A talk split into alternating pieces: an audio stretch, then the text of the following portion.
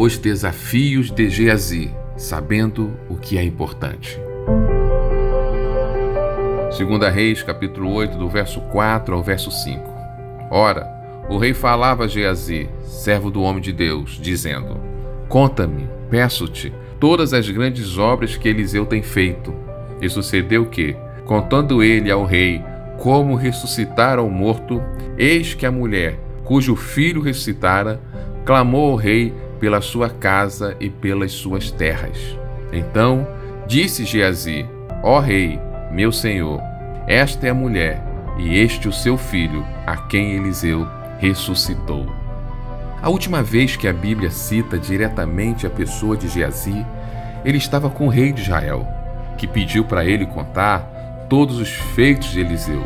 Isso demonstra que Geazi já tinha confiança pessoal e do próprio Eliseu para agir sozinho.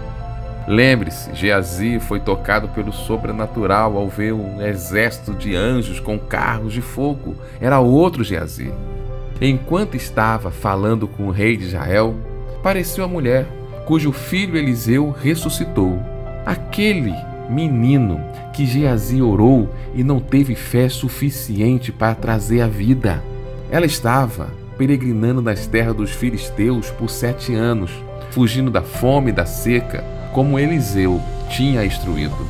Agora ela estava na frente de Geazi.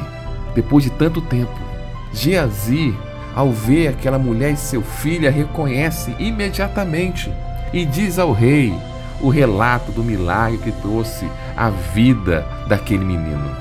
Deus, de alguma forma, estava restaurando Geazi de sua frustração ministerial do passado. Ele teve a oportunidade de ser útil para aquela mulher, o apresentando ao rei e, com isso, fazendo ela conseguir de volta as suas terras.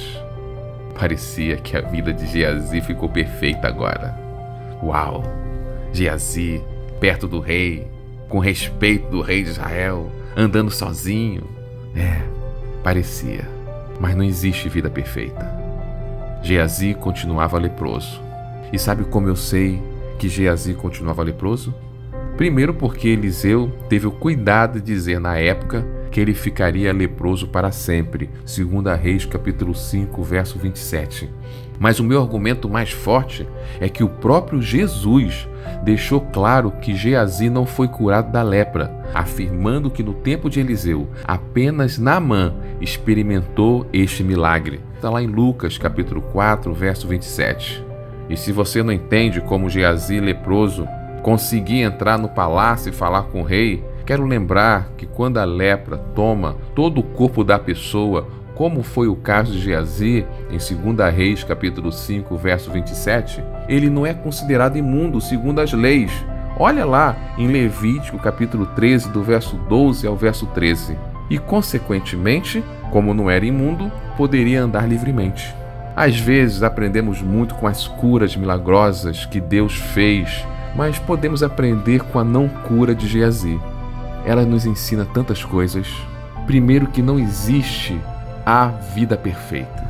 O que existe é superação. Segundo, Geazi sabia o que era importante.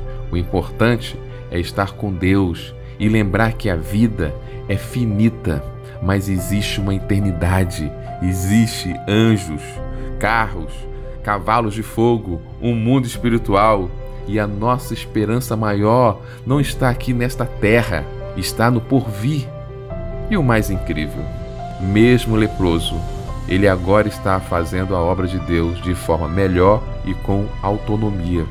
Não preciso de uma vida perfeita para ser instrumento de Deus. Só preciso entender o que é verdadeiramente importante nesta vida. O importante é estar no centro da vontade de Deus. E este não é apenas o grande desafio de Geazi, é o desafio de todos nós. Esta é uma reflexão para a vida, pois a fé vem pelo ouvir, mas a transformação pelo agir. Deus te abençoe.